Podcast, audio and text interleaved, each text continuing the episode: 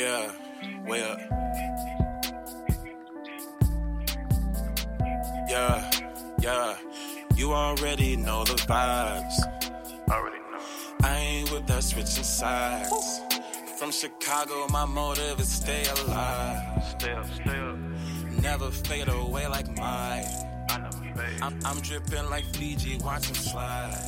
I, I- I Yo, yo, yo, yo, yo, yo. Like sugar Brand coating new that make me episode of Threes from the Ring podcast. It's your boy Chris for J, of course. Glad to be back. Got the uh, got my boy Trell Sav on here. Go and introduce yourself, bro. Yeah. And I got we got our boy Tyler on here.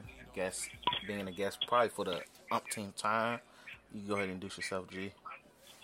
What's up, everybody? Glad to be back. All right, all right. Uh, I believe this is episode eighty-four. I believe might be eighty-five. I don't know. I lost track. But uh, but What yeah. happened? In, what happened right now, Chris? Right now, we ain't got to do a jersey number. What happened in basketball in 1985? 1985. Oh man, let's go ahead and research that right now. NBA season 1985. No, that's a better way of doing it, G. That's what that's what we're going to do for now. G. let's see. Oh, shout out to Wikipedia having a what happened that year. Uh, the Celtics won a third championship, beating the Rockets uh in six games. That was Hakeem Rockets. Uh, Hakeem and Ralph Sampson, I believe. Well, Hakeem Ralph Sampson got bodied by Kevin McHale. Uh, uh, Bro, that's But Celtics it's young Hakeem. He's just getting into the for league. real, he black. That Celtics team was stacked, bro.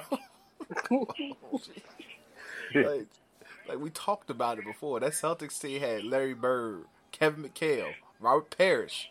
I think uh my man who's uh my nigga with the mustache. You know, them niggas.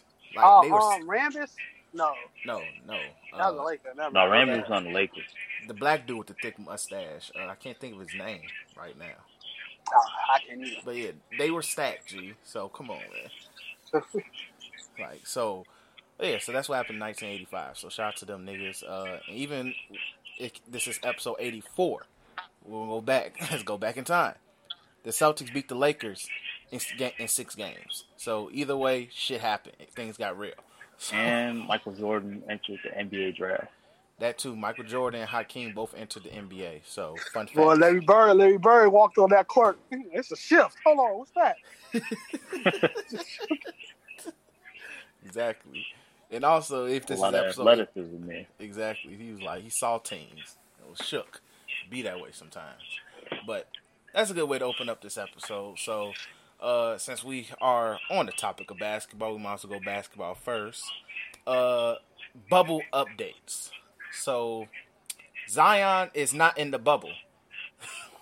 so reason why Zion and also Montrezl Harrell uh, left uh, for, due to family reasons. Zion specifically for family medical reasons. So, uh, prayerfully everything is good, but um, niggas had to leave for that reason. Uh, in case people don't know what the protocol is, uh, if players leave and and when they if or when they do decide to come back, they have to be quarantined for four to eight days, I believe, depending. As long as the t- they- have to come back with two negative tests, and they're good. So that's that. so shout out to uh, I wouldn't say that's a shout out, but uh, it, players at least have the option to leave and don't have to really have no major consequences. Uh, thoughts? Uh, uh, I think um, probably Zion right now is doing well to some po' boys. You know, his prayers to his family though. But I know that fool. He's man, and he probably getting knocked back by a couple of them goddamn New Orleans things, dog. So, Hey, Cause he gonna be missing that for a couple months. Uh, definitely, so yeah. definitely. Uh, Tyler, anything you want to add? All I gotta say is the NBA is handling this way better than the NFL is handling. The NFL doesn't even Well, have a crew. Tyler is. I would say that's false because the NFL is not handling anything. Just niggas. That's even niggas- worse. Niggas just about to go play football. and travel on airplanes. Niggas is just about to go play some football, bro. They want to handle that eighth thing. The NFL just say get out there and making some money again. That's it. Exactly. So uh, take that as you will. But uh, so yeah, so that's that. Uh, things are pretty much going full. How can I say? Things are, at this point is really smooth in the bubble. Uh, Shams, because Woj is still on suspension. Uh, by the way, free Woj. He has said that as of right now that there has been zero positive cases of COVID in the bubble. So it is a sign that it's working, but we'll see when things actually go a little bit more more interaction. Let's say when the games actually start. So You you you see how you see how crazy it is for grown people just to sit down somewhere, don't leave a premises for two weeks, and you can see how coronavirus is just not happening because they decided to sit down. I just wonder why, and not to get political, but why I just killed myself because of Tsushima too. This nigga, oh my god! But um, why this world can simply be like, yo, no rent, everybody get an ample enough amount of food, everybody stay in the house for two weeks, not even two weeks, maybe. and then like- all will be gone. We can go back to watching sports. well, we're watching sports we either way all- at this point. Well, we can go back to being at a sports place and, and going outside and get that vitamin D these white people keep talking about. And you know, And they getting sunburned. That's what they getting. and all that type of stuff, bro. So you know, it's crazy how the bubble is actually working. Yeah, at, at- as of right now, it's working. So it's good to see. Uh, Inside the bubble is working. at least Outside inside, the bubble, yeah. uh, Outside Disneyland is a goddamn COVID fest. exactly. like Jesus Christ, it's a mess out here. And our president literally said, "Hey, I'm controlling the numbers now." So, yeah, yeah, take that as you will. But uh, but yeah, so really unfortunate situation when it comes to that. But it's it's good to see as of right now we're two weeks in, bubbles working. Uh, even though like, and even including the snitch line is working as well. Uh, is really actually working because people are actually using it. Uh, even though we did get a legendary Ja Morant quote where he says he don't believe in snitching, and I think that officially puts Ja Morant in the a I am every hood nigga's favorite basketball player now because he said that. Like I like I was like, bro, that wasn't really necessary to say, but hey, every hood nigga loves you now. And I guess that's all that matters. Uh, anything else that happened in the bubble?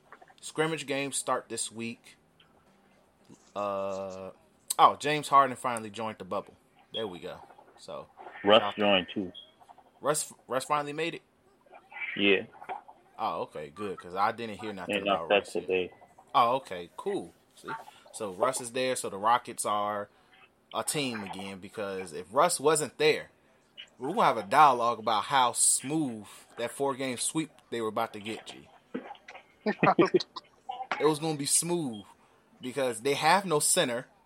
Russ is the arguably the only rebounder on that team. So if he did not join, they shot themselves in the foot in every way imaginable. So, but uh, but yeah. So, uh, I think what next week or two weeks from now, 10, 10 days actually, we get in basketball. So, we can't wait. It's going to be exciting to see the Lakers versus Clippers and things like that. I don't also believe the Morris twins have arrived yet either. I Oh, haven't heard. Yeah, I've heard that. Yeah, I know the neither Morris twin is there. Even though I could have sworn I saw Markieff Morris in Jr's video. I could have sworn, but I also know Zubac isn't there for the Lake. I mean, for the Clippers either. He hasn't arrived yet. So, yeah, that might be like if the Clippers missing those two. That's that's that hurts. Lakers, Markieff was a definitely a huge benefit, but it'd be nice if he did join them. But if the Clippers don't have Zubac or uh Marcus, that's a problem. So, but more updates on the way. Um, There was something else that happened this week that needs to be discussed basketball wise. Uh, there's really not much happened in the bubble this week. Like all good news besides Zion leaving and what's his name leaving. So, uh, It's pretty much just all preparation, really. yeah. So perspiration things. Uh, so Um, like small stuff like jersey names. I think um, I think Jimmy Butler was the one to come out and say um, oh yeah, he wanted a blank. He wanted his name to be blank, and they said nah, nah, we can't do that. I like, so because a whole bunch of other players. Uh, Really? They told him he can't do too. that? Yep, they told him can't. But But, uh, I'm trying to see if anything else happened. Um, oh yeah, the uh the players union is doing something with Russ Books clothing line for uh t-shirts that actually have more impactful messages. As to me, it looked. So you actually see the stuff that the league is a little eh, they can't do. They don't want to do because for marketing reasons, which I understand. But you putting Black Lives Matter on your courts. But um, so we'll see actual impactful phrases with with them doing with Russ's clothing brand. So that's really neat to see. Um, I believe that's really it. Yep, that's it really. So uh I think next episode we'll probably go in a little since we'll know after a few scrimmages and stuff how these teams going to look. We'll do a little bit more in depth prediction, uh, and I, probably more stuff have happened, and we'll know who's actually there and who's not in there going in. So, but we'll go ahead and knock out our Hall or Nah segment. This week we're doing Kevin Love. Uh, Kevin Love is a very interesting case in terms of who, in terms of whether he's a Hall of Famer or not. To me, he is, no doubt. But there will be people who will sit there and say, have those, I would like to say, well, I remember him more for his Cleveland years and he didn't do much in Cleveland, which is cap. So, but as I'm typing up uh, Kevin Love on basketball reference, y'all give y'all initial thoughts on Kevin Love. go ahead, Tyler. Um, I do think that he's definitely Hall of Fame worthy. He has, a, you know, he's gotten a championship under his belt. Before, even before then, he was. I want to say they, they might. It was a point where they almost, or he was considered a top ten player. It's just Minnesota was just complete garbage at the time, but that wasn't his fault. But like you said, like people shouldn't discount his Cleveland years because he did. He still he completely changed his game. He became a spot up, a spot up and a rebound, just slowly a spot up and a rebound guy, but still managed to be very effective. And he had a didn't he have a like a real clutch block or stop during the finals that the year that they He won? stopped. He had a very, very good two uh, defensive possession against Steph Curry. Um, the one after the shot, um, I mean after like the Bron free throws or something. I think after the shot, yeah, after the shot, he had a very uh, when when um Kyrie hit that shot and they went back on transition. Um, he had a very good because they switched, bro. You you think you think it was crazy when they switched Curry on uh, Kyrie. Watch that over, bro. How fast Kevin Love got switched on got darn uh, Steph Curry was amazing. But And he, he wasn't was scared. playing extremely well defense on that possession and on the final possession of um of the finals. Yeah, he definitely made a difference for that team, and they wanted him there for a reason. So you can't say that he didn't, you know, serve purpose being there. And then just his numbers from Minnesota alone, like those are how many guys in the league that are at his position, you know, is putting up those type of numbers. For Um, for me, I'm on the borderline of uh, I don't know. Um, in all honesty, because I think there's people in the hall with a less resume, right? hmm I'm always gonna Yeah. look at Tracy McGrady. Um, uh, shoot. Um, uh, we had the argument of uh Shawn Marion being in the hall too, and I look at those two careers put together, I would definitely, definitely have um, Kevin Love's career over Shawn Marion's any day. Um, but it do seem like, and I don't agree with uh, like he wasn't that good in the um in his uh Cleveland years, but I am a um firm believer in uh that what it did this Cleveland years did help for him because he became a third option on a team with two extremely because he's not just like a, a third option in the sense like with, with the boss situation and with like say for instance Klay Thompson was for um the Golden State, but he was a third option in which Bron was already ball dominant, right? Kyrie mm-hmm. was even like it's a con- there's a conversation that Kyrie was even more ball dominant, bro. Like possession wise, yeah. Because Kyrie would dribble the air off the ball. Yeah, he's a so, very ball dominant golf. Yeah, um, and that's Kyrie's game, though. You know what I'm saying? Mm-hmm. But like, and so his hit Kevin Love numbers was going. If nobody believed Kevin Love numbers was going to shoot down, what y'all thought? You thought? Did you actually think Kyrie and and and and and and, and Brown numbers going to go down when Kevin Love comes to that? No, he was going to sacrifice uh, with those numbers. But you know, that one championship that beats a the best team that technically the technically the best team that has ever stepped foot in the league speaks volumes. And he was an intricate part in that championship, even though he was on that back with Kyrie and Bron.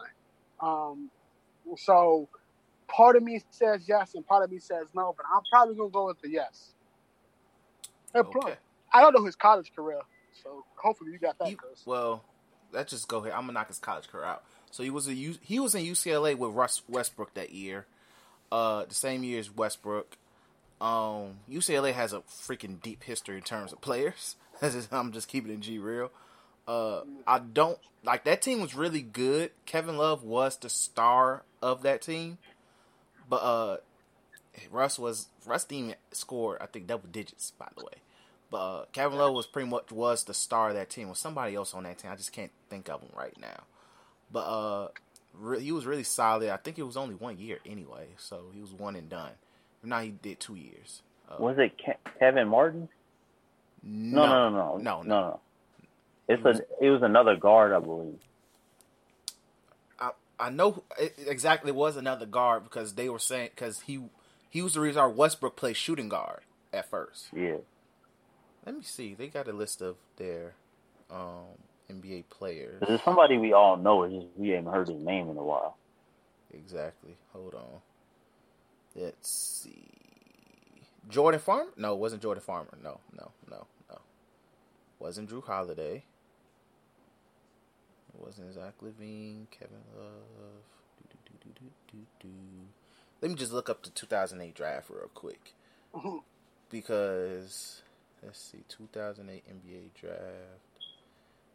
Let's see. It's Darren Collison. There we go. Yeah. Wait, was it? No. No. Yeah, I'm looking at the the 2008 UCLA Bruins. Oh, then it was Darren, Darren Collison. Yep, it was. All right, you right. You was right. It's funny because Westbrook still proceeded to be a top five pick. hey. That was solely off potential, solely off potential. But like Westbrook was not that hot. But back to Kevin Love though. But uh, all respect though to Kevin Love, I believe he's a Hall of Famer. Uh, he's definitely up there. Uh, that one championship solidifies that he has a moment in that championship, uh, in the championship winning game. Because let's just keep it G real. I remember that finals vividly. He got he got sent to CT Records, I believe. Then they won a game without him. He was benched for for I think the next two three games for Richard Jefferson. Yeah, I do remember that. Mr. Jefferson played a lot and, of minutes. And I was, I was like, yo, I feel bad for Kevin Love, but maybe it's for the best because Draymond gave that man clamps. Each each of those finals, kept like Kevin Love literally hadn't couldn't do a team.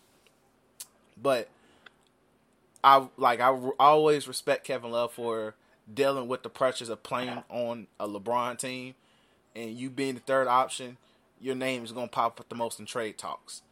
And I don't know if he had a private conversation with Chris Bosh, but whatever he did, he needed it, especially just doing all he like. We're learning that Kevin Love has like dealing with mental anxiety and depression and stuff. I mm-hmm. respect his career all the more during the Cleveland era because you had to deal with the most pressure. Even after Kyrie left, people was like, "Well, we're looking at you, Kevin." So, but I, I believe Kevin Love's a Hall of Famer. His his Timberwolves years, literally, that man. I'm gonna look like I'm gonna say these numbers. By the way, his rookie year wasn't nothing spectacular, uh, but 2010, 2011, tw- 20 points, 15 rebounds, 20 and 15. G. That's his rookie year. No, this is his third year in the season. His- like he went from 11, like his rookie year, he was uh, 11 and 9. Second year, 14 and 11. Then he shot up all the way to 20 and 15. His third year, and I believe he won Most Improved Player that year. Yes, he did. And then, but this is the crazy thing. He got to the free. He shot 85% from the free throw line. So for a big, that's amazing. And even though he really wasn't pressed to shoot as many threes, he shot 40% as well from uh, from three. And then the next year, he averaged 26 and 13. Shooting 82% from the free throw line. Uh, his three point percentage dropped be- because he was starting to shoot more, but he dropped at 37%, which is still really freaking solid. The following season, he only played 18 games, so he only had 18. 2013, 2014, he had 26 and 12 again. Uh, yeah, 26 and 10, 20, yeah, 26 and 12.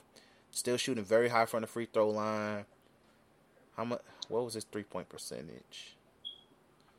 37% again. Like he he shot he actually shot more from the free throw from three point that more season more than anything. And he was still shooting like he still was shooting in the high 40s for his field goal percentage as well. Then when he got to Cleveland, his numbers dropped drastically, of course, especially in the rebounding department, but he was still one of the better rebounders because you're sharing rebounding responsibilities with LeBron, Tristan Thompson, Mozgov at one point. That's it. So you, you're sharing re- mm-hmm. rebounding, so you're not going to rebound as much. But I will say he became over time in his time in Cleveland, he became a better overall player. I will say that. Like defensively, each year I feel like he got better because I was his main gripe was he's not that good of a defender. But each year I saw him get better, especially when he was told he had to play center. And I saw I noticed a huge difference. So but yeah, I have the utmost respect for Kevin Love. I believe he's a Hall of Famer. First ballot, no. Second ballot, yes. Third, if he's not in by his third or fourth ballot, then we need to have a dialogue, honestly. So yeah. Yeah. And plus he has a gold medal. And I believe that means a lot. Like that totally helps you out. Because I think that yeah, that year, that dream team that year, he was either the the only other big besides Dwight Howard,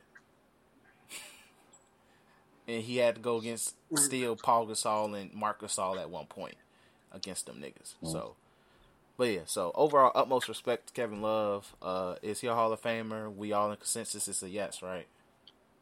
Yep. Yep. All right, cool. Kevin Love's in the Hall of Fame. Uh, who should we Next do is Joakim next? Noah. Let's get it. Let's get it, cause I'm we're gonna have a very honest, honest dialogue, and Chicago niggas might hate me. Y'all might hate me, and if y'all, cause it's gonna it's gonna be a very honest dialogue. So be on the lookout for next week's episode. Uh, so let's go ahead and move. Wait, anything UFC we need to talk about? Day Trail. Anything in the UFC? Uh, Fight Island 2 is coming up this Saturday. It's always going to be, it seems like it's another UFC event every Saturday. Is it a roster really that deep? But I think they make him up for old shows because of the pandemic. Um, finally, too, I said that. Um, Benavidez just lost his title. I know. It's, it's, it's, some of the little guys. Nobody cares about little guys. Unfortunately, UFC got absolutely beat up. I forgot this guy's name. My apologies, but absolutely beat up and dominated by that guy. And I think Benavidez has lost all of his title defenses. I believe whenever he gained one a title. So Hmm. yeah, um, but that's pretty much it for that fight. Out of two, it is going to be Robert Whitaker versus um, what is that? Darren Till. Yeah, cool. All right, cool. So let's go ahead and go into wrestling this past week, or at least from today, it's going in. Uh, so far as I'm watching Raw, uh, breaking news: Asuka versus Sasha Banks next week to determine who's the real women's champion on Raw. So, shout out to that. And Tyler, uh, your favorite white woman, Stephanie McMahon, was on the screen. How do you feel? Hey, she looks mid at this point in her life. That's my opinion. Bro, come on, bro. Like you can't. See, man, I can't wait till we get Triple H on a podcast and we just tell her what you said about his wife. Yeah. Like, yeah, man, we, yeah, I homie Tyler said your wife look mid. He gonna come to your house like he did Randy Orton. He's gonna laugh. he's gonna record it too, so that way he's gonna he's gonna record it so that way we can see it, and we're gonna do a live podcast while you're running around. so Wow. it's, it's gonna be Yes. more golden. Like that's content, my nigga. Content. And his Gonna be up daughter's gonna the chase you YouTube around too, nigga. It's all over. Time to play the game. Wake you up at three o'clock in the morning to that theme song. Time to Bro. play the game. I'm gonna be so discombobulated at that point. That's what's gonna So, make you more legendary. you ain't gonna be discombobulated because you woke up. You're gonna see a goddamn sledgehammer coming down to your kneecaps. And you're gonna be I'm gonna helpless. fall right back to sleep because of the pain. Yeah, you you're not Exactly. Shit. you're probably Never gonna not. talk bad about Stephanie ever again. Exactly. You gonna literally. Oh, but back. also regarding that situation, so remember we was, me and Chris was talking about it earlier. I think they said Kairi Sane is supposed to be like pre-recording some stuff Yeah. because I think she's going back. She might not. I don't know if she's making it to SummerSlam. They said she's supposed to be pre-recording some stuff within the following week or so Mm, before Yeah. she goes back. dang, I was kind of hoping, but eh. 'Cause Uh, that did but- sound like a good idea, but It it, did. sounded like that they were making it seem like it was urgent. Yeah. She wanna go be with her husband. I think What her husband is husband that? is evil in New Japan, so like his name is actually evil. Um so yeah. Oh, that guy that just won the belt. I believe so. Hey, hey, I, can, hey, I understand.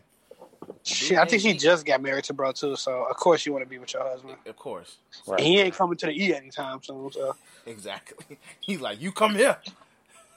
yeah. You come here. And literally, he, he got a, and plus, he I'm pretty sure he wants to stroke her down with the belt on his waist. So hey, I understand. I respect. okay, all right, All bro. but hello, man. But let's go ahead and go over extreme rules because there's a couple things I do want us to go in depth about. Uh, so extreme rules, the horror show last night. Uh, to me personally, it was a solid pay per view. I don't, I, uh, I called it the live portion from after Rey Mysterio lost his. E- I mean, not. His, I mean, no. Uh, when Rey Mysterio lost his eye. I mean, yeah, eye tweaking. Uh, and then I caught it from there. So uh, then I watched the beginning uh, before I went to work this morning. I found it pretty solid overall. Uh, Yeah, it wasn't none. It wasn't nothing special. Uh, I I'm keep it buck.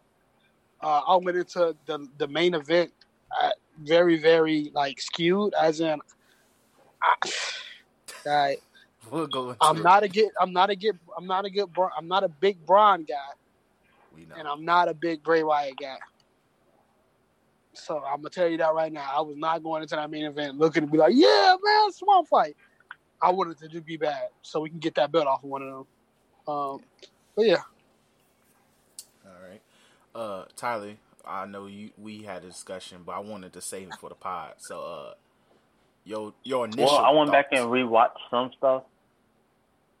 I still kind of think that it wasn't as good as it could could have been, but at the same time, it's just a pay per view that's supposed to lead up to SummerSlam, so it's not nothing big that's supposed to necessarily go on.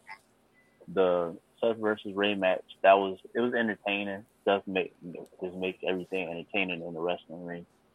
Uh, you know, having Rey Mysterio to help you out with that, you know, they did a pretty good job with the stipulation that they had. The eyeball thing was funny to me. Um, I did enjoy the the Sasha versus Asuka match, and I did. I actually felt like that was a, a good finish, just to you know keep their feud, you know, keep it going up until you know whenever they decide to move on from it. Uh, hmm obviously we know that we heard Apollo Crews tested um, positive for uh, for COVID, so that's why he had to forfeit his match.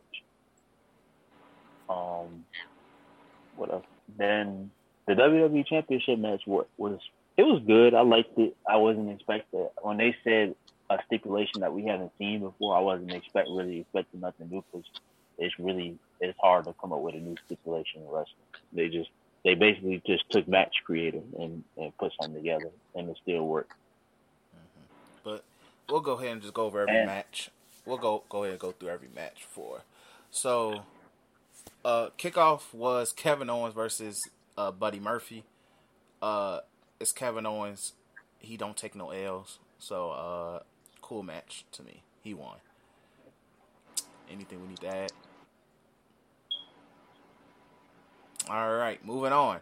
Uh, Cesaro and Shinsuke uh, beats the New Day for the uh, belts. Oh yeah, the tag team match was nice too. Yeah, let's get it. Yeah. Let's Uh, get it. Yeah, I'm cool with it. Like, literally, the New Day is bigger than the tag division, so it's like they don't always need the belts on them, and literally when they lose them, they normally lose it to respectable teams who's going to go on to have respectable runs. So I'm cool with Cesaro having a belt. I'm cool with Shinsuke having a belt. Shout out to Shinsuke getting uh only time he gets belts is on Extreme Rules, so it has to stay around if we want to see him uh, proceed prosper in life.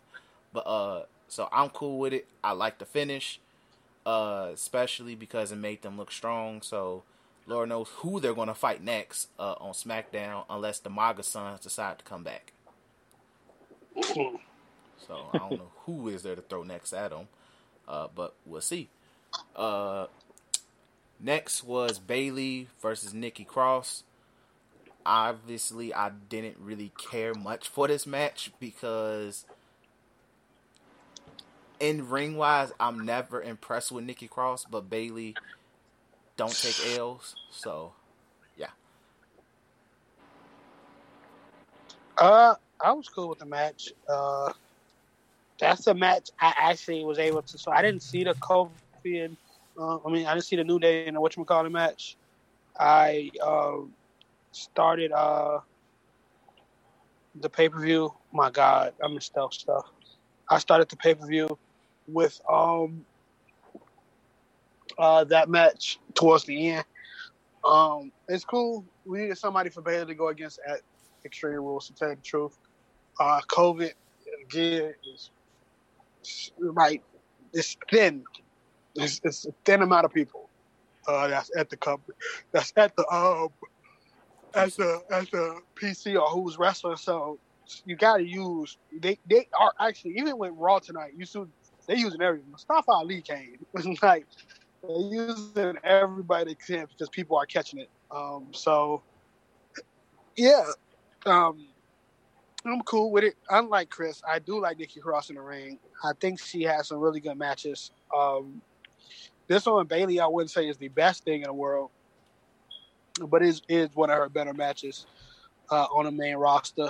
Um, and yeah, it's, it's freaking you know Bayley versus um uh the thick Scottish chick. So It was cheap. is she Scottish? I think she's Scottish. Well, yeah, it's Bayley versus that man. You know, cheeks. all you So, need to like, see is can't be mad it's at it. quality milk in the ring. Well, Bayley is like Latina at the same time, so I won't call it milk, but y'all know what I'm getting with this. almond milk. I guess rice milk, rice milk. There you go. They like to make rice milk. Yeah. Uh, Tyler, your thoughts on the match? It was all right. I didn't have necessarily have a problem with it. I knew that they were going to use the Sasha Bayley, you know, tactic to keep the title away from anybody. So it is what it is. It wasn't a bad match to me. Okay. Uh, then we had the MVP Apollo Crews situation where MVP won by forfeit because Apollo Crews, kayfabe wise, has an injury, uh, but he actually has COVID. So, which explains why he hasn't been on TV since the end of June. So, prayers to Apollo Crews. Hope y'all well, bro. Uh, so yeah, but MVP and the Dipset belt is still in his, is in his possession.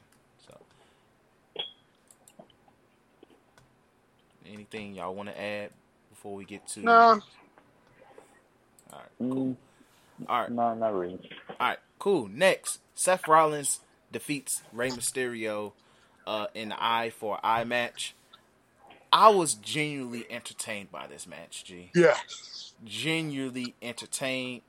Good match. If this is Rey Mysterio's last wrestling match, or at least last match in WWE before he probably he may retire in Mexico for all I know. Uh, but it was a good way for Rey to go out um, in terms of match quality. I'm not saying to say it's dope that his eye got poked out, but still, I'm totally all in cool with Seth Rollins winning and Seth Rollins potentially retiring Rey Mysterio.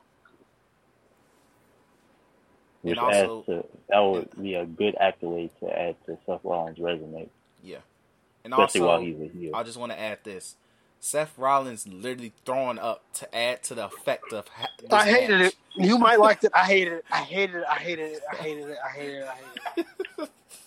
That's what I mean. I was genuinely entertained because he sold it. He sold, even though it wasn't gruesome, it was just hilarious that he made himself throw up, even though it looked like breadcrumbs.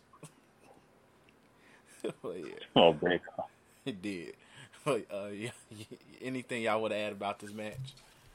Nah. All right, cool. I just can't wait to see what Seth does next. Yeah, that is a huge question at this point. Uh, moving on, Asuka. Next, he's gonna be taking out people's hearts. You know Huh? what? That's as Bruce Pritchard as it gets. It's heart for a heart match, but moving on. Asuka versus Sasha Banks. Uh, technically, at this point, as of right now, it's a no contest. Even though I respect the finish idea of literally Bayley just taking the referee shirt after getting green misted and falling out to it, because we've never seen that before. Uh, but taking the referee shirt and just fast counting. I respect it. But overall, it was a really great match, and it's, I think it's actually the longest match of the night. So Yeah, I So- didn't expect it to go that long, to be honest. But it was honestly, worth let it. them do that. These are two of the two of the not even just best women performers. These are two of the best performers in the company. Let them work. Yeah. So I'm not mad at it. Really good match. Both look strong, and once again, perfect uh, protection for both. Honestly. So uh, anything y'all Yep. want to add? I just think it's probably the best match of the night.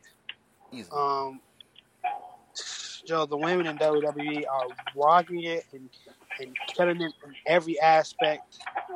Uh, and I just I just hope it continues even after this. Um, I hope that Bayley and Sasha get rewarded with a proper feud when all this is said and done. Um,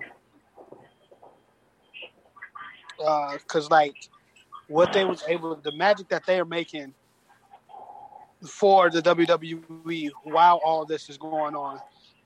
Not many wrestlers can do that. Um, hmm there be a main event talents as women. Honestly. Mhm. And if you want to go in, like I'm, I'm not a ratings guy, so I'm not gonna say that what they doing is not popping the ratings. Guess what? You got everybody on social media talking, so Exactly. Job that makes it even better. Yep. Uh, but I love. I love that match. Very hard hitting. Um, very uh, very like Asuka. It was a very Asuka. Is Asuka and Sasha Banks gonna have a match. That's what it is. Hard hitting. I wouldn't say it's the most crisp thing in the world, but it's it is what it is. Mhm. And to, to kind of double down on what you said about like Sasha and Bayley just holding it down, Asuka has been doing her fair share as well. Oh yeah, definitely, Yeah, definitely. definitely.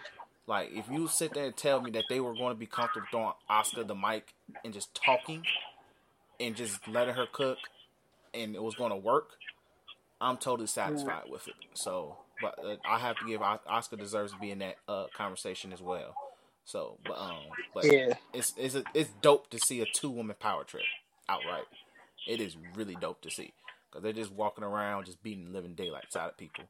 Only thing missing is they just need to beat the hell out the Iconics with uh, steel chairs the same way uh, Triple H and Stone Cold beat the hell out the Hardy Boys with steel chairs. We can get that. I'll be totally satisfied. Uh, Tyler, anything you want to add about the match?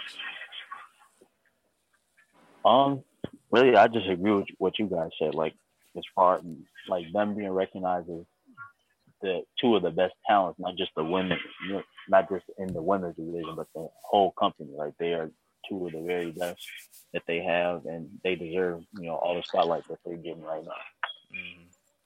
All right. Uh, moving on. Drew McIntyre versus Dolph Ziggler. Drew McIntyre won, of course. Uh, so this was the stipulation to break it down. Ziggler had the right to extreme rules. He was able to use weapons. Uh, he was able to stay out the ring as long as he wanted, and he could not get disqualified. While for Drew McIntyre was an everyday uh, match for him.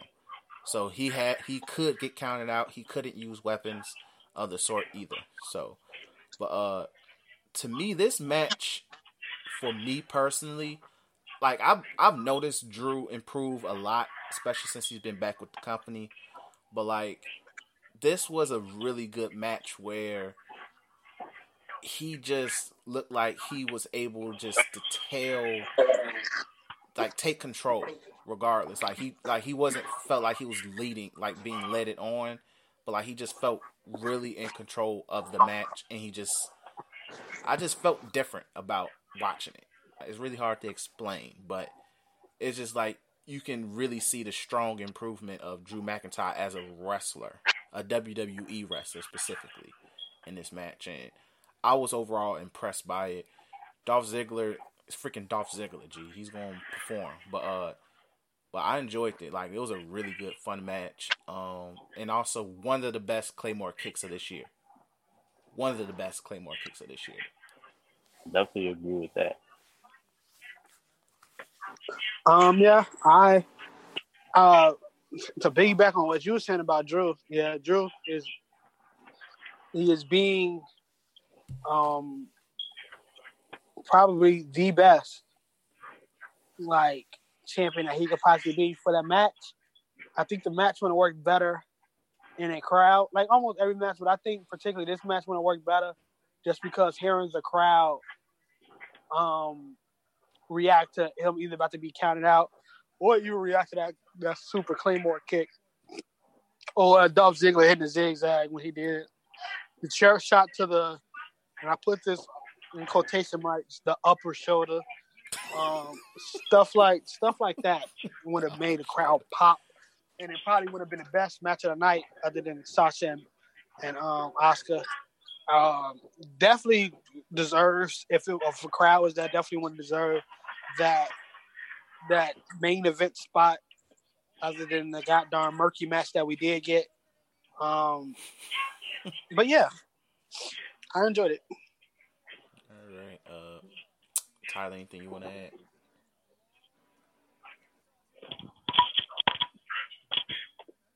Anything you want to add, bro? Hold on, my headphones was acting up. Um, I definitely I see what you were saying about the, his improvement as a wrestler. Since coming back, like he's definitely made strides, and it's all everything that he's worked for is definitely paying off. Yeah, definitely agree.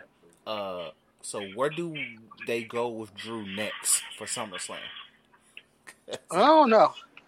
I would have said Seth, but Seth looking like he's about to deal with um Murphy. And I um, so I'm Aleister Black. thinking if they want a big marquee match at SummerSlam, Brock probably is coming back. Um, I don't think Brock's coming back anytime soon, at least from what what's being said.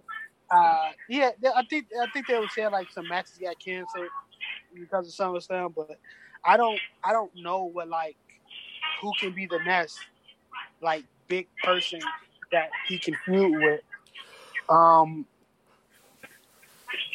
but yeah, I I'm trying to think um how I would how I would see it playing out with him or anybody on Raw roster.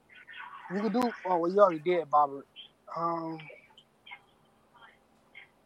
uh, I mean, they could they could go for like a triple threat, maybe just give Dolph and Bobby a rematch or something. Maybe. Nah, that ain't that ain't like SummerSlam worthy. You know what I mean? Uh, Because like even they, the, the next big thing would be Randy, but it's like they don't necessarily have to to do Randy versus Drew. And then me and Chris were talking about it earlier. Really, if you want to compare it to something, it's similar as far as opponent. It's similar to Kofi's run last year with the belt. Yeah, no, no, no. They definitely like as much as people like. I, I wasn't the biggest fan of Kofi Reigns.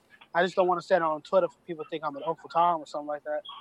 But like with with Drew, his reign, his his stature of opponents is not that great, but just his reign is really, really, really, really, really, really, really freaking good. And I think his character work that he is doing, anybody he go against, he can go against goddamn MVP for that title at SummerSlam and it will it will make that character work work. I mean, his character work will make it work. Um, but I don't know. I kind of want to see a marquee match. Now, look, if you want him to drop the belt soon, you got a nice undisputed era who could just debut. Mhm. Yeah, Chris brought that up earlier too. I'm, Nice undisputed era that can debut. Like I'm I'm all in for Undisputed Era popping up, even though Drew McIntyre and Dolph Ziggler's in the ring talking right now.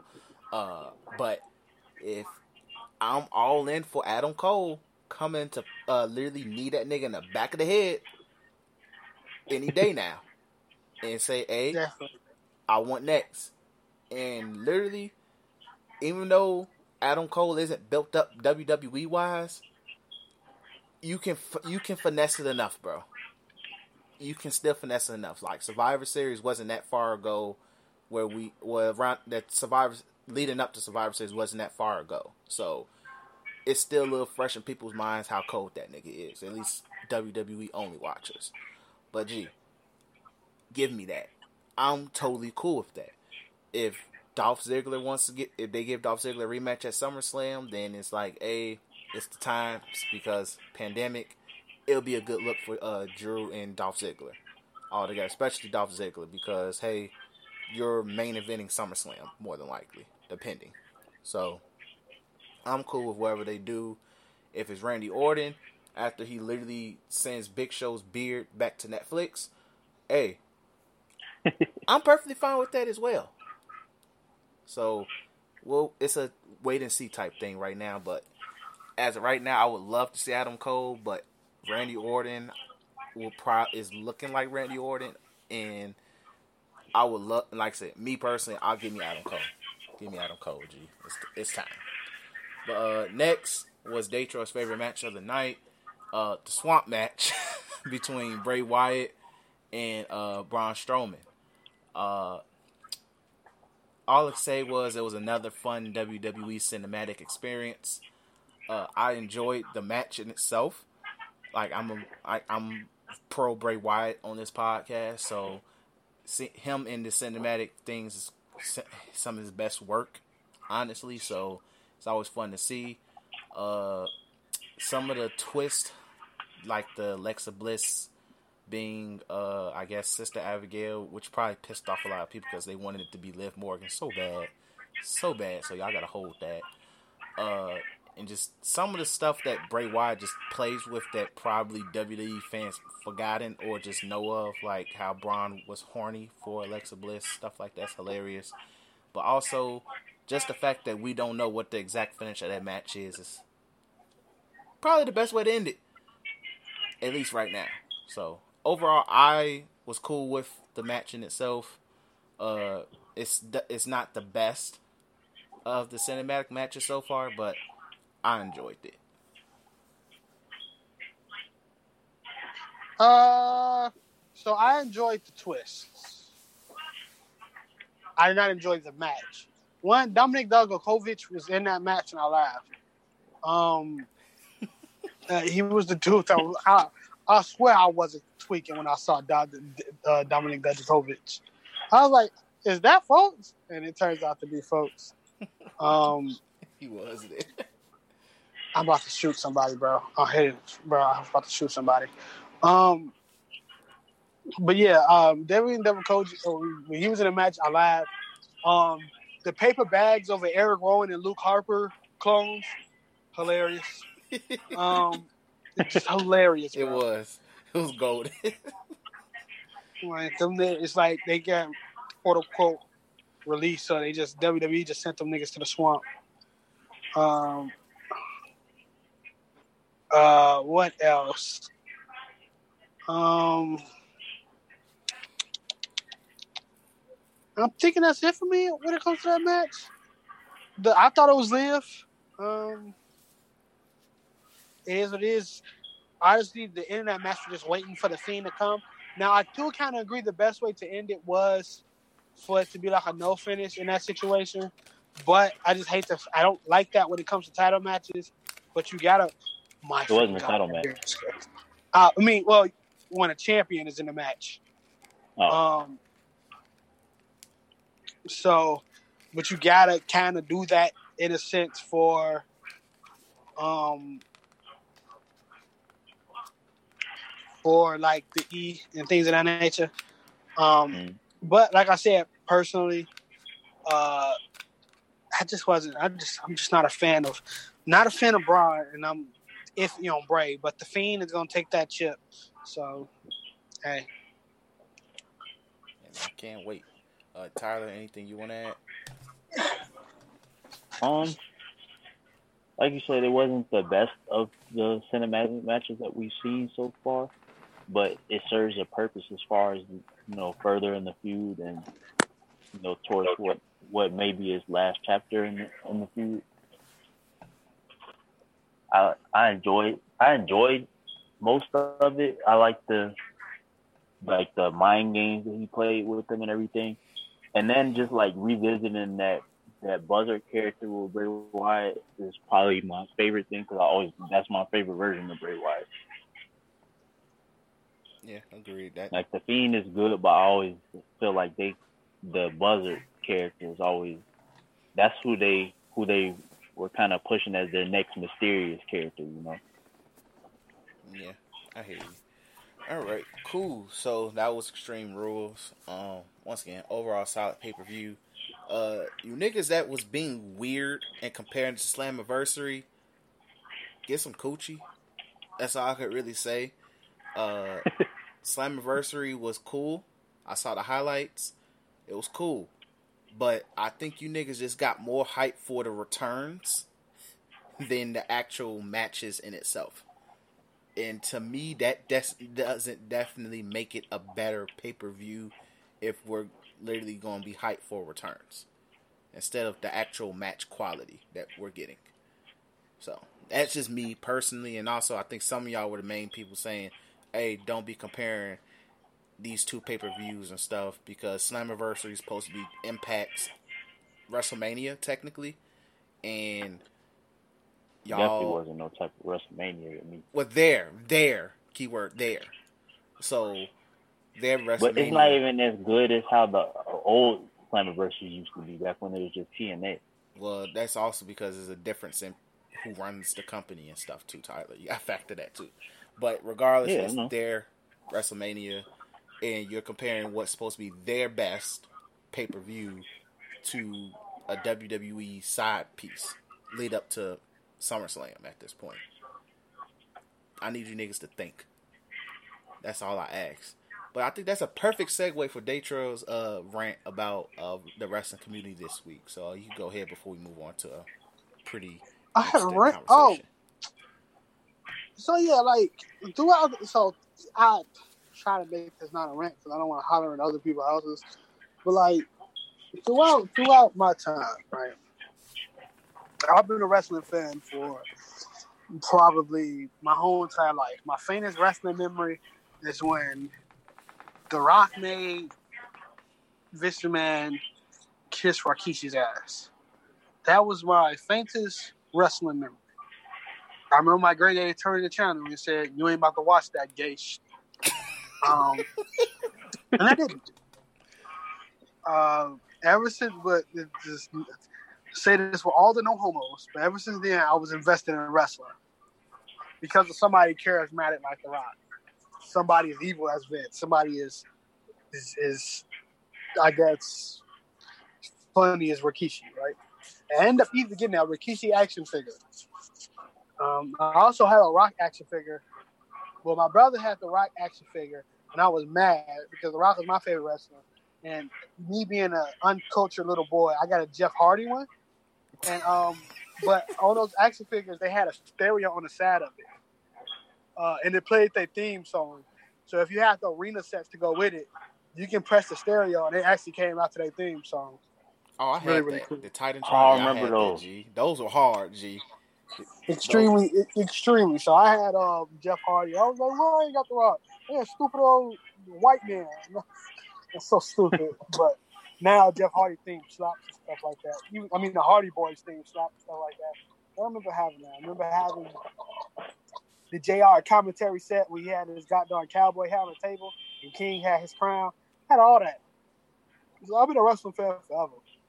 My mom knows it. My homie knows it. The females I talk to knows.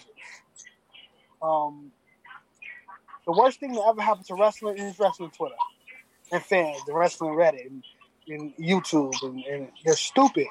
And this is not necessarily a rant going on to, not even a rant. It's, it's kind of like a PSA going to like, it's not necessarily going towards the, the Bryan Alvarez or Dave Meltzer of the world, things of that nature, or probably like the AEW diehards, things like that. It just goes on to freaking everyone, bro people are up in arms, threatening each other, calling people bad names, coming at this, calling females ugly and whores, calling dudes incels and simps and all that type of stuff over dang near the closest thing to freaking fighting ballet known to man, bro. The people in that ring don't hate each other. Kinda, unless you Edge and Matt Hardy the people in that like they don't this is not this is fake. It is a fake medium. If you want to call it art cool. It is fake combat sports. We know that because the young bucks had set up a goddamn omega goddamn canadian bomb or whatever this thing called Canadian canadian drive or or whatever the heck that thing is. They, they did two minutes just to set it up, just to get flamed on the internet. It's fake.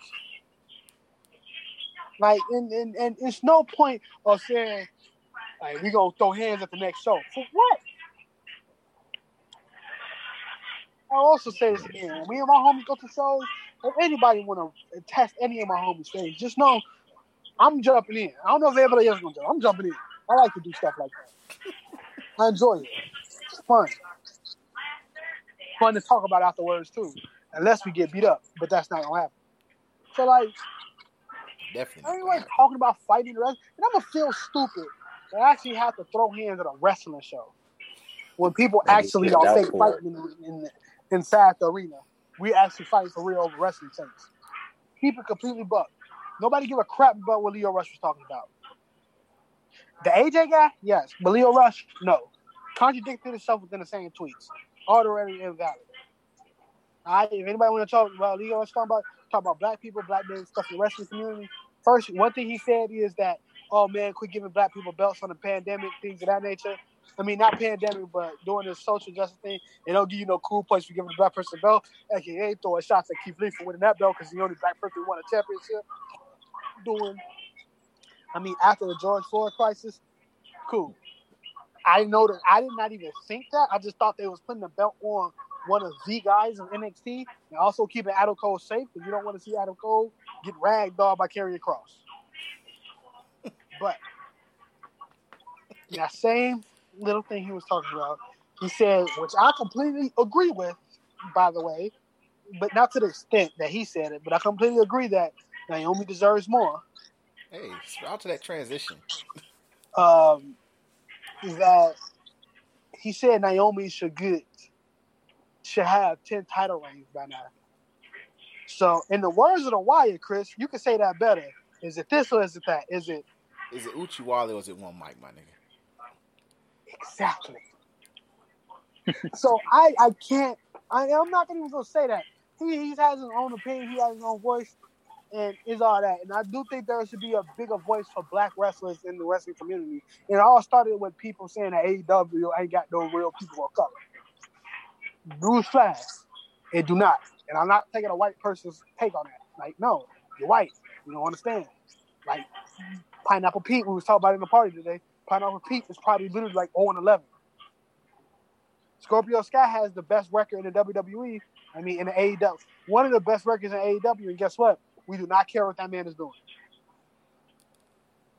We don't. Nobody cares what Scorpio Sky is doing. He ain't prominent. He ain't the Bucks. That's why Aryan Elite Wrestling is Aryan Elite Wrestling. It's all about the white people. Um, and Cody Rhodes' wife, who was ashamed to be black at one point. We're not gonna go there. Um, all in all, if you talking about throwing hands over wrestling, you're a punk. Ain't no such thing as hood niggas that watch wrestling and go on wrestling Twitter. That do not happen.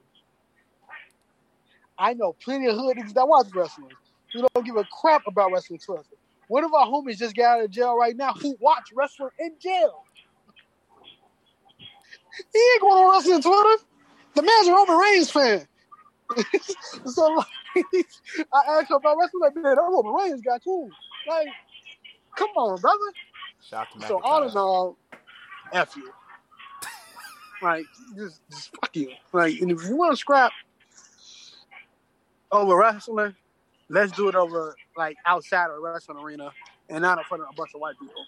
And then you get jumped in the hood or something like that. But, um, yeah, as I said, it's not really a rant. It's more of a PSA.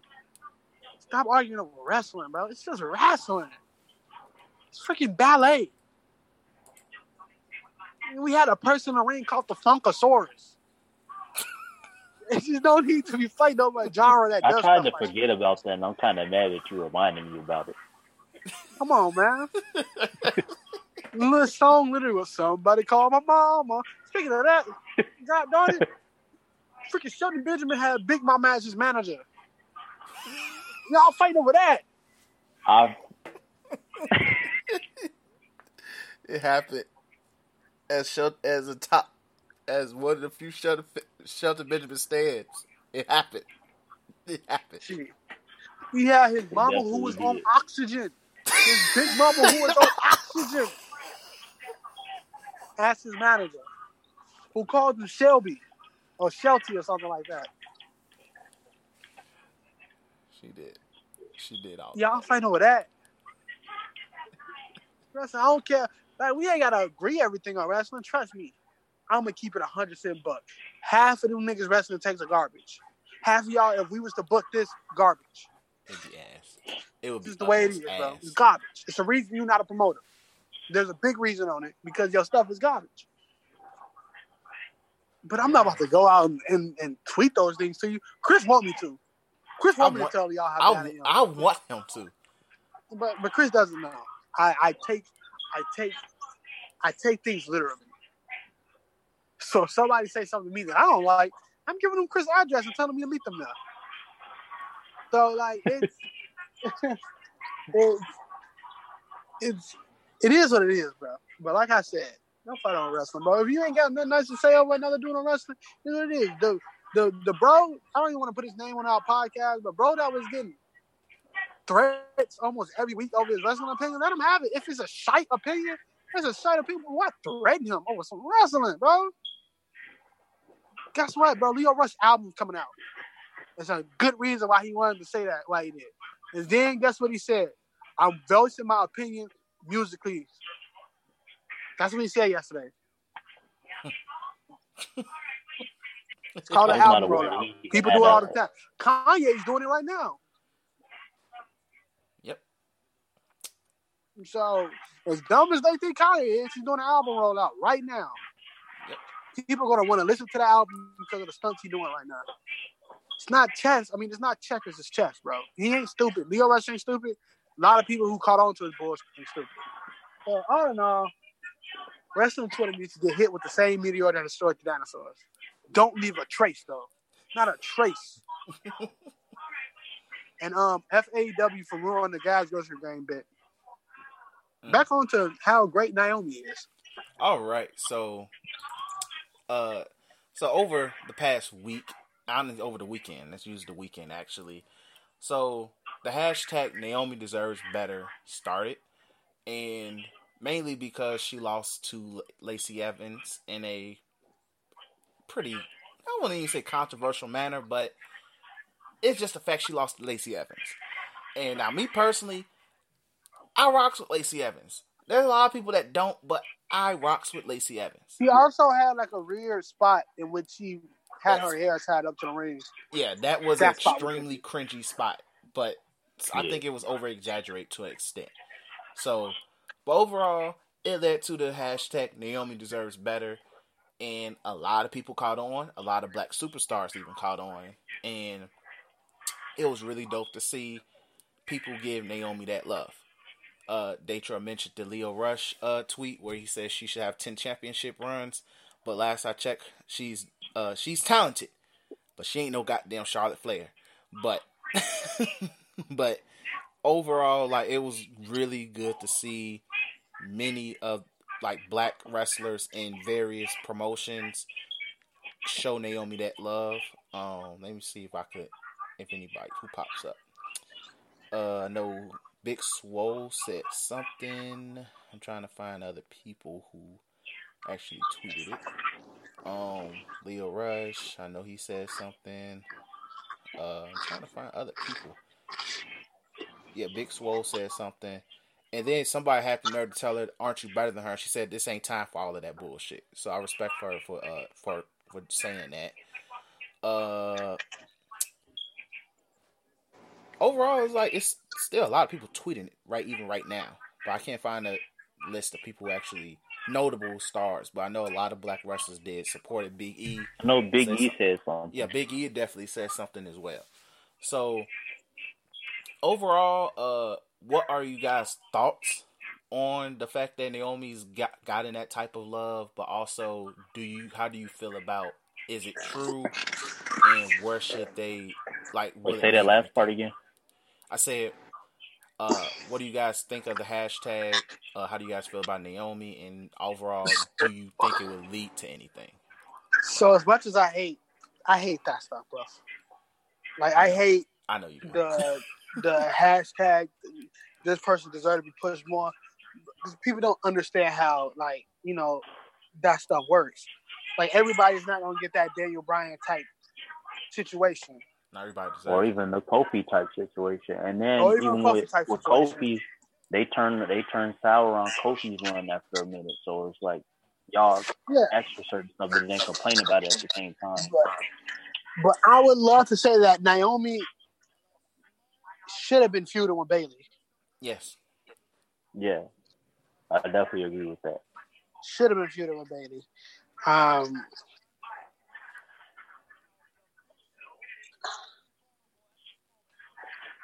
good? Uh, I'm trying to think. Um, but yeah, she should have been feuding with Bayley.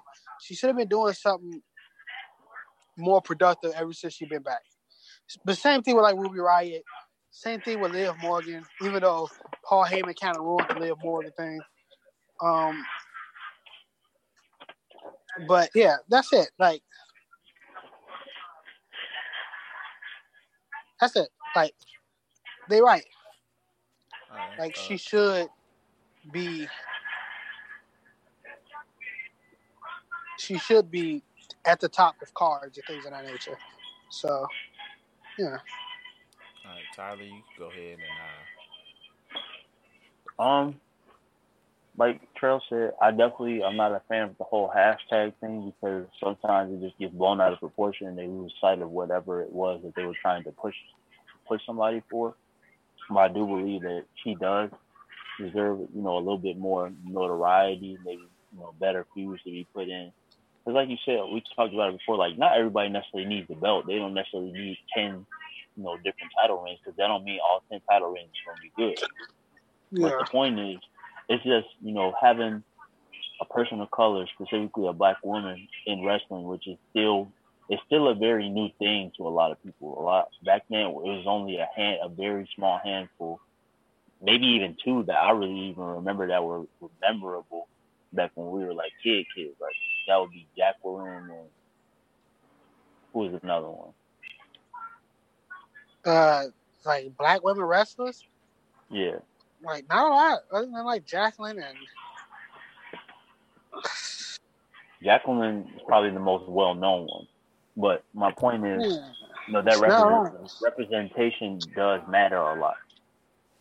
And just having her, in, you know, in a more prominent role, not, you know, just for the company's sake, but just, you know, I believe that she's earned, she, she's proved that she can, you know, she can be in those same spots as Bayley and Sasha, you know. She might not be as good, but she's proven that she's good enough.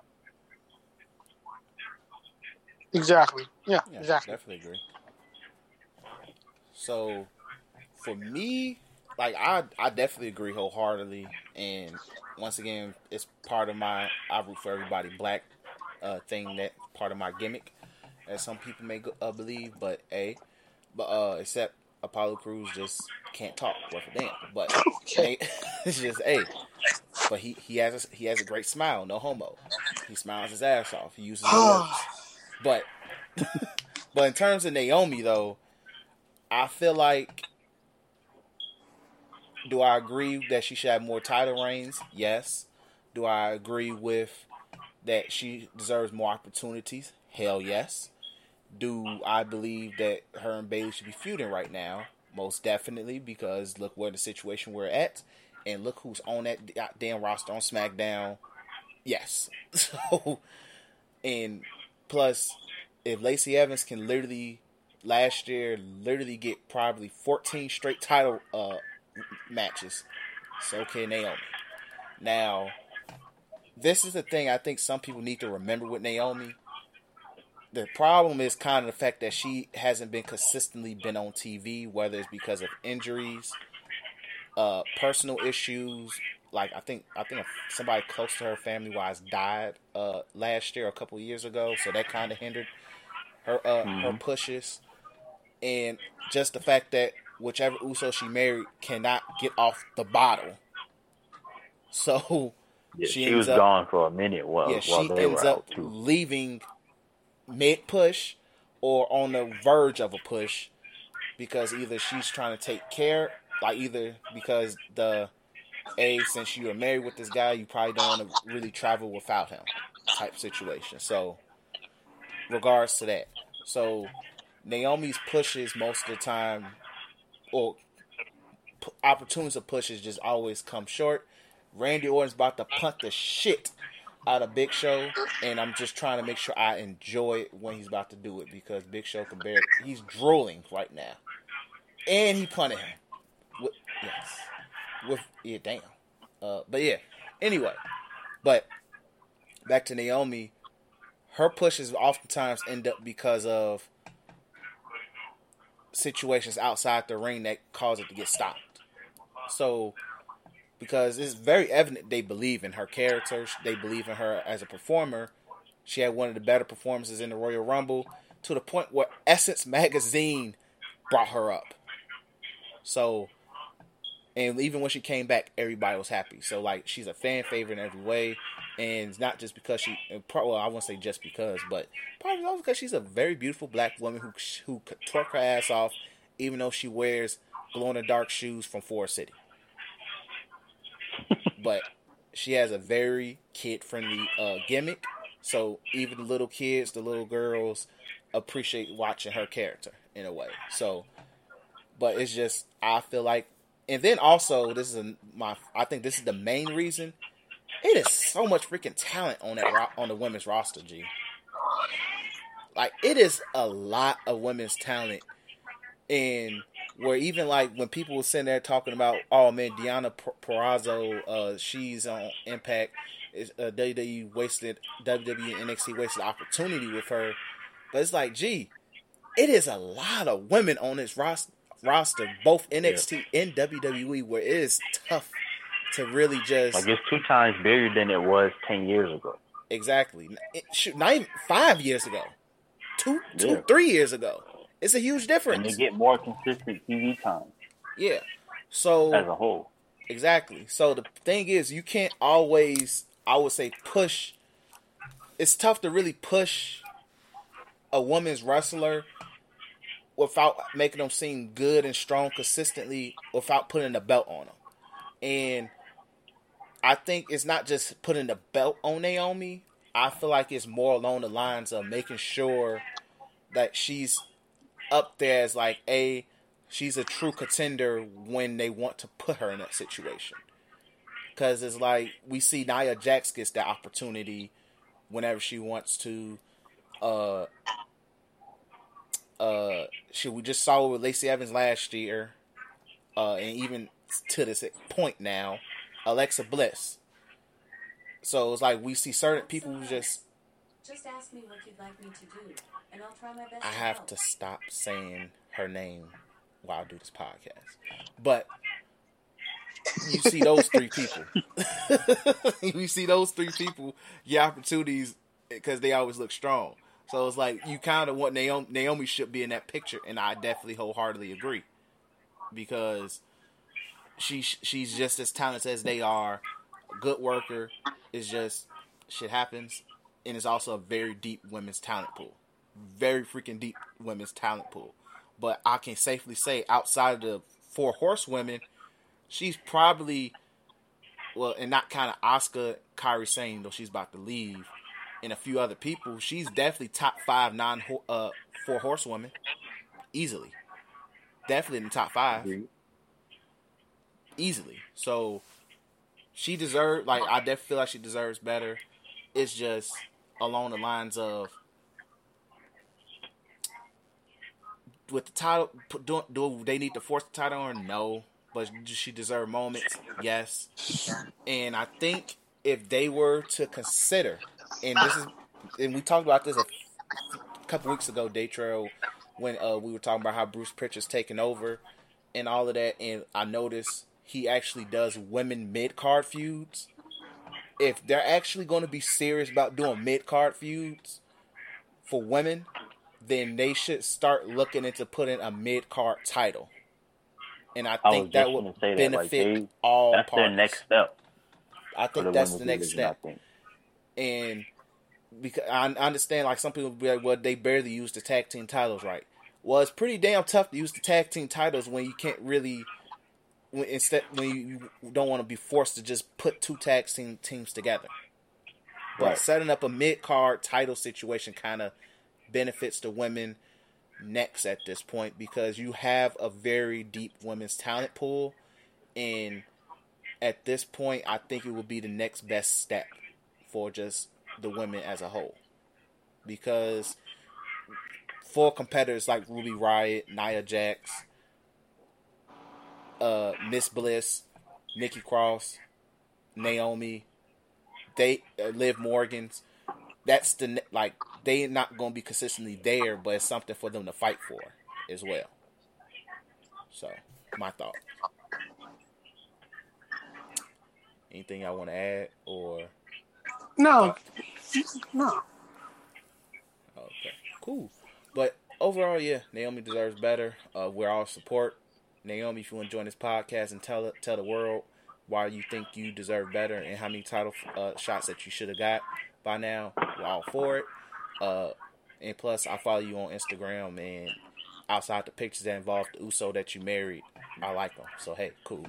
But uh, but yeah, and also use a Funkadactyl and survived. You Don't survived. forget the other girls, man. Cameron. I think it was Cameron. She was pretty too. I just couldn't remember her name. She didn't know wrestling. So I don't care. Yeah, so she didn't know wrestling. So e- anyway, moving on. Uh last topic. Uh next we're going to talk about Kenny Omega and hoping we talk about this. You said what, Tyler G? I said I was hoping we would talk about this on the podcast because I know we've been talking about it outside, but I think people need to know. Like, I'm gonna let you get into. I'm gonna let you introduce. Yeah, so pretty much the reason why this topic came up was uh Konnan, Mexican uh Mexican wrestling uh legend and uh one of my favorite WCW niggas ever. Uh on his podcast with Disco Inferno, he did a podcast with Disco Inferno. They were talking about uh they were talking about Kenny Omega and how he hasn't properly reached the American wrestling fan base. And I mean, I think they meant it in the sense of casuals because Americans is bulk of the wrestling fan base. But I think they were really just talking about how AEW has done him a disservice in terms of just making him to the true star that he should be and how most of the wrestling fan base views him. Or at least one point viewed him. Because he chose AEW over WWE and stuff like that. So uh you uh my thoughts overall first I believe the AEW been doing him a disservice since after the feud he had with Pac. Honestly, even then, that's forgettable. Uh, the Jon Moxley stuff didn't hit. It was just a death match, and that's what Jon Moxley wants to do is death matches with niggas. So hey, uh, it, it be that way. So going in, I and this is my thing. I understand that the elite did not want to push themselves as the god bodies of AEW. I totally understand that. I just had a dialogue with this on somebody on Facebook. It was a very healthy dialogue, by the way. So shout out to uh buddy uh Jeremiah went to uh, Columbia with you, G's, and you're one of the few people actually watch AEW uh, that I know, like genuinely watch it. And we had a dialogue about it, and I was telling them AEW's doing themselves a disservice by literally not having a true, legit star that isn't Chris Jericho. I don't consider Jon Moxley the face of that company at all. I, oh, I, I, I, I say that's cap. I do think, other than Jericho, Jon Moxley, it actually shows by the, and I don't care about ratings, but I would say ratings do show when Jon Moxley is there, more people watch. Okay. Like Jericho been there the whole entire time, and they got smacked by NXT. But Jon Moxley just came back, and the numbers rose. So Okay, I give it that. But uh, it could also been a. This was also a weak episode of NXT as well. So, but in terms of who was on there, excuse me. But um, but I feel like Kenny Omega should be amongst those three, and it just doesn't feel that way. And I understand they didn't want to hurt the internet wrestling community's feelings by making them feel like they're being heavily pushed, and they didn't want to be viewed as Jeff Jarrett's of AEW, how Jeff Jarrett was on TNA at one point.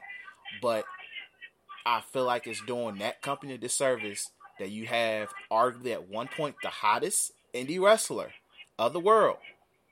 That the hottest wrestler that wasn't in WWE. You must sold this nigga to as a wrestling god. And he's in America finally because he was in Mexico doing his thing. He was in New Japan doing his thing, probably in Ring of Honor, all of that stuff. And he finally has a big TV station to back him, and he's losing Jon Moxley in death matches.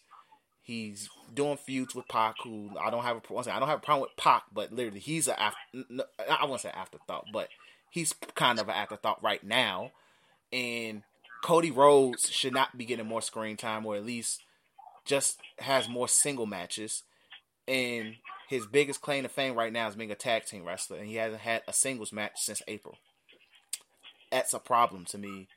And I'm not trying to sound like a big Kenny Omega stand at all, but I feel like it's doing him, Kenny Omega, and his what could have been his big legacy in terms as a wrestler and not having to be doing without WWE a huge disservice by treating him like his name is like a goddamn. They treat him like how they, you know, how they think. The way that AEW is is treating Omega right now is how you know, stands, you know, that hate WWE or just don't feel tuned out to them. That's how they feel like how he would have been treated in WWE, There we go. And which would have been. I think WWE definitely would have would have done a better job right away. Agree. Like, I feel like they're doing like it's they're treating him like like whatever, and like that nigga shouldn't be no goddamn tag team champion with Hangman Adam Page, and it's just whatever to me. It's just really like he's a whatever to me thought when it comes to that show. Like I forget he's Right. on that show. When I found out he was the tag team champion, I was like, why? So that's just my initial thoughts on it. Uh, you guys can go ahead, add y'all thoughts, or give y'all opinions on it. Go ahead, Tyler. Um, I definitely believe he should be more of the face of the company, and not like they shouldn't have shoved him in our faces right away, but they should have done a better job. Should be right away. you know, letting it be known that he that's the guy. This is the guy that we want to market as the face of AEW. Who we want on the video game covers. Who we want, you know, making the TV appearances and the interviews. And you know, you hyped him up to be who he was outside of AEW, and then when you brought him here, you had him lose countless feud after feud, and then, like you said, you pushed him to the tag division, and it just doesn't make sense. Um, so I agree with y'all, but I'm gonna go on the edge of just saying, what if Kenny Omega wasn't that good to begin with? And that could be true. That that could also be I'm- true. Because one of his biggest weaknesses is he's pretty bad on the mic. And like that's kind of the thing, like, cause he was in Japan. You don't have to be the best promo in Japan. All you gotta do is put on quality. I didn't see and- some Kenny Omega promos, and he talk like somebody's dubbing him. so, um, That might be the episode title. like, what if he just wasn't that? I don't think I like for people listening to the podcast. We not saying that it's over for anything can turn around. yeah, easily. Right. I, you know, it was said that it's just not a fool. He is getting treated as if what he would have been if he was in WWE. What people would have said. He got scared of being a a, a, a, a big fish in a deep pond. You was gonna have to fight. You didn't want to do that, but now, Mox, anybody else who leave, my man, like bro, Byron keep joking about it. Funny thing is, Matt, Matt Cardona, whatever got on uh, Zack Ryder name about to be, when he gets up to the Indies, he probably get more time on you than uh did you think. But like you know, apparently he's about to go heel. Um, and with that, with him going heel, it, it probably brings some light to his character. Um, and hopefully that creates like more like um more uh like like word around him and more like you know people might care. But at this moment in time i don't. And like i said it's nothing to to say like i don't even think AEW is doing a bad thing. It's just like kenny omega probably isn't that big of a star. Like i i see him as mr corny man. Like it's never something I can get. It's, Kenny Omega is not somebody I can get behind, get serious with. it.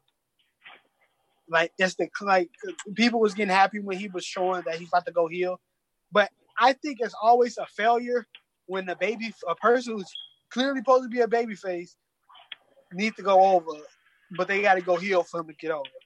I hate that. I think it's a disservice when Seth Rollins had to do it. Just thank God the Messiah gimmick got over. Mm. Um, and then yeah, there are wrestlers who's better heels, a la Seth Rollins and stuff like that. But like that's like saying if Aleister Black can't get over, we gonna have to turn him heel. You know what I'm saying? So like Yeah. in this in this situation, I just I'm just on a boat that he just wasn't that guy. He's just a good wrestler. and people are gonna see that with AEW. Gonna see that reason it ain't a mega star because it's much more than put it on great matches. It is literally about being able to, with not just matches but promo work, swagger, charisma to carry a company. Not saying it's gonna completely tank, not like that. You know, wrestling is always gonna be good. Ratings doesn't matter. It's all about engagement. As long as it don't cost, as long as they ain't losing money because of the cost, it's costing too much to make, and they ain't not getting a return on it. They not about to get canceled. They're not about to be gone Yeah, within a year no. and things like that. Shoot, they probably go to three hours, but or get a second show or, or something like that. But like I was saying, man, like it's always good to have like hey, like I'm not an AEW hater. I laugh because they're fans, so I like to point out some of the bad stuff within AEW. But like, I want to see them succeed. I want to see them do great things because I want to tune in. It's just the show just corny to me. And Kenny Omega is, is he, like I said, he's, he's Mr. Corny man. Like I see him, everything he do, I see is corny, except for when he wrestled. But the promos, the way he walked, it's just really, really corny. Um, and it could just be me. I can just be that nigga who who's wrong in this situation. Man, AJ Styles not corny. You just don't know. It could be that, you know, but he's just corny to me. So, like I said, I just believe that the reason we not hearing so much about Kenny Omega is because what if Kenny Omega is doing all that he can do? Because apparently he's over that women's division. That women's division sucks. Horrible. Horrible. Mm, so, and they got big old Nia Rose or whatever her name is going around, and she seems unbeatable until she get beat By a Japanese person. about three times smaller than her with non-memorable matches. And that Japanese person not over. At all. Like, just be happy when Britt Baker gets that title. That's what's gonna happen. Adam Cole's wife. Uh, but then probably things will go better. And they bring up like, a lot of this. It's just like it's a gimmick thing. Like uh, you, you it's sound always muffled. be compared to WWE. muffled. That's just the way it goes. That's something that they fans bring on You sounded show. muffled, bro. Oh my bad. I had my phone on my shoulder. But yeah, that's all I got. I just think Kenny Omega just wasn't. I don't think he ever was going to be the guy. Mm. I always thought if they it was always going to be an ex WWE guy to do that, and it is. Ambrose. Okay. I, I respect that. I, like that's a valid point. Uh, some people might not accept it, but it's something that is a opinion that you may have to actually have to think about because hey, he might not really be all of that. Maybe it was just the fact he was working with some of Japan's finest and really have to be trash to not be able to work and make quality matches in Japan. Like that's different. And Mexico's Mexico. AAA is a AAA, but and for it not to translate here, and it's just it's really unfortunate. That's just how I feel. It's really unfortunate for Kenny Omega. And do I think it's like you did, like you mentioned? I don't think it's gonna kill or stop AEW altogether, but it's one of those things of hey, it's a good what if when you think about it. What if Kenny Omega was treated like the star he's supposed to be? But hey, it is what it is. Uh, it is what it is at the end of the day. So uh, I think that's it for this week. Uh, Tyler, glad to have you. Tyler, I'm glad to have you back on here as always. Much love. Uh, make sure you do Appreciate follow you us on. here. You said what? I say I appreciate being here. Oh, of course, bro. You always add to the discussion, man. So, but make sure you do follow us on Twitter at Threes from the Ring. As always, Threes from the Ring. Uh, if you highly disagree with Daytrail and you think Kenny Omega does not sound like an like an anime dub, then hey, take that to heart. But just know, he's going to redirect you to my house for some odd reason, and It's better I- than taking to your house than where I'm currently staying at. You know. That's also true. So, with that being said, I'm six foot tall, built almost similar to Keith Lee. You don't want this smoke, G. You really don't. So, because this the thing. I'm gonna tell Chris to hit a frog splash on you. You gonna? I'm just gonna sick my little dog after you, G. hey, come on, man. That dog doesn't deserve that. And that dog, a little real nigga, G. Shoot, I haven't tell you this most about what that dog do, but I'm just gonna stick the dog after you, G. And then two,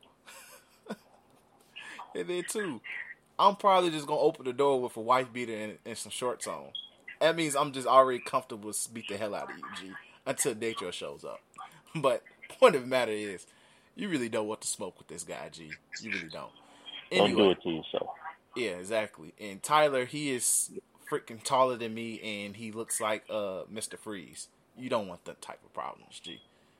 You really don't. Right, man. You shit my band so like God darn. What's his name? Uh, Hey, I, I'm not mad at that. Mr. Freeze is a cold hearted dude.